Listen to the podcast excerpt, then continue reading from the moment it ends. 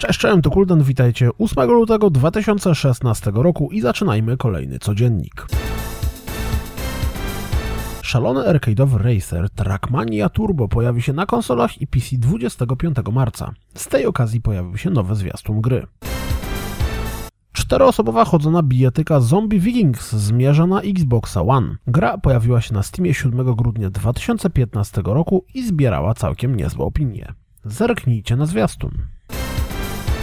Pojawił się zwiastun Portal Knights, komiksowego, koopowego sandboxa RPG. Gra ma być dostępna w Steamowym Early Accessie już 25 lutego. Zwiastunem zapowiedziano grę East Shade, czyli połączenie walking simulatora z symulatorem malarza. Gra wygląda dość ładnie, więc sami zerknijcie. Wygląda na to, że w królestwie Petera Molino nie dzieje się za dobrze. Jego firma 22 Kens jest wyceniana na minus 1,2 miliona funtów. Hmm. World of Tanks na PlayStation 4 zostało w 5 dni ściągnięte ponad milion razy. Chyba całkiem nieźle. Drugi epizod Blues and Bullets pojawi się 8 marca na PC. Na razie nie wiadomo co z konsolami, ale twórcy starają się, aby gra była dostępna tego samego dnia.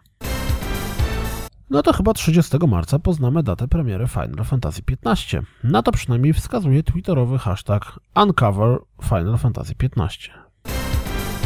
Krótka piłka. W dumie nie będzie żadnych mikrotransakcji.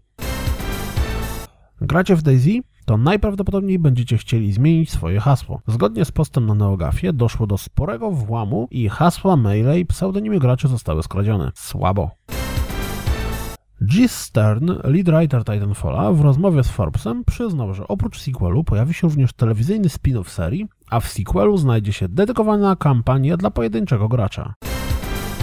Shadowrun Hong Kong zamieni się w Shadowrun Hong Kong Extended Edition, dzięki czemu gra wzbogaci się o dodatkową 6-godzinną kampanię.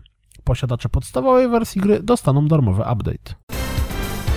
Na najbliższym Game Developers Conference Todd Howard, współtwórca wielu gier Bethesdy, w tym serii Fallout czy The Elder Scrolls, otrzyma nagrodę za całokształt pracy, czyli Lifetime Achievement Award.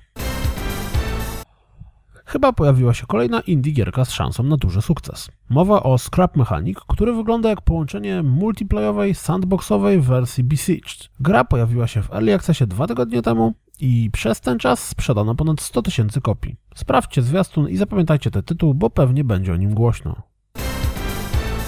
Pamiętacie o odpowiedzi Sony na Daisy, czyli H1Z1? Gra zostanie podzielona na dwa oddzielne tytuły. H1Z1 Just Survive zachowa założenia pierwowzoru, będzie otwartym światem z wieloma graczami nastawionym na crafting i budowanie siedzib. Natomiast H1Z1 King of the Kill będzie dla odmiany nastawiony na zwykłe multiplayowe nawalanie się, w tym na zamkniętych arenach. King of the Kill ma być dostępne w lato na PC, PlayStation 4, jak również na Xboxie One.